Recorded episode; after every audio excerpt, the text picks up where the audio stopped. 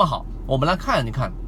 你需要做什么事情。首先，大盘在由弱势转强势、由下降通道转上升通道的过程当中，一定只有 百分之二十 的个股会出现快速的修复，也就是原来你可能二十块钱被套的，现在跌到了十块钱，这一波反弹它又涨回了二十块钱附近。那么这一种情况之下，只有 百分之二十 的个股能够做得到，剩下的 百分之八十 个股他们都会继续的沿着下降通道继续下行，或者是缓慢的 百分之一、百分之二 的缓慢上行速度。那么对于你解套它没有任何的帮助。所以第一步你要做的事情就是要判断你的个股到底属不属于这 百分之二十。 那么好，第二点我们来给各位去讲到底怎么样去判断自己手里面的个股属于这种个股类型。昨天我们提到了三个重要因素。第一，你手里面的个股一定是要负乖离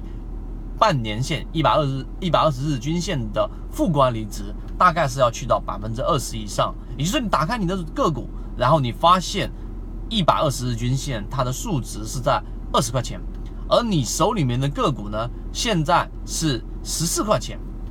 那么这种情况之下呢，你就会发现出现了一些问题，因为它已经跌幅过大了。第二个条件，它近期内一定要出现过我们所说的快速性的恐慌性的杀跌，用个股的这种下跌速度加它是否有放量，同时这两个条件满足，基本上都有恐慌盘。第三点，它出现了恐慌盘还不足以你去做补仓和做高抛低吸的这种操作。第三点，它一定要形成趋势上的反转，也就形成一个 B 点。如果这个 B 点形成之后，你可以进行第一次补仓， B 点之后反弹可能 百分之三、 百分之四 左右之后的第一次回踩，回踩站稳了再出现金叉，你再进行第二次补仓。经过这样的操作，用半仓的滚动方式，每次操作你都可以把你成本摊薄 百分之四 到 百分之十 左右的一个空间。我们一直秉持着授人以鱼不如授人以渔的理念，给所有的股民提供一个学习交流的平台。想要进一步系统学习实战方法，可以在节目的简介中查询详情，加入到我们的圈子，和你一起终身进化。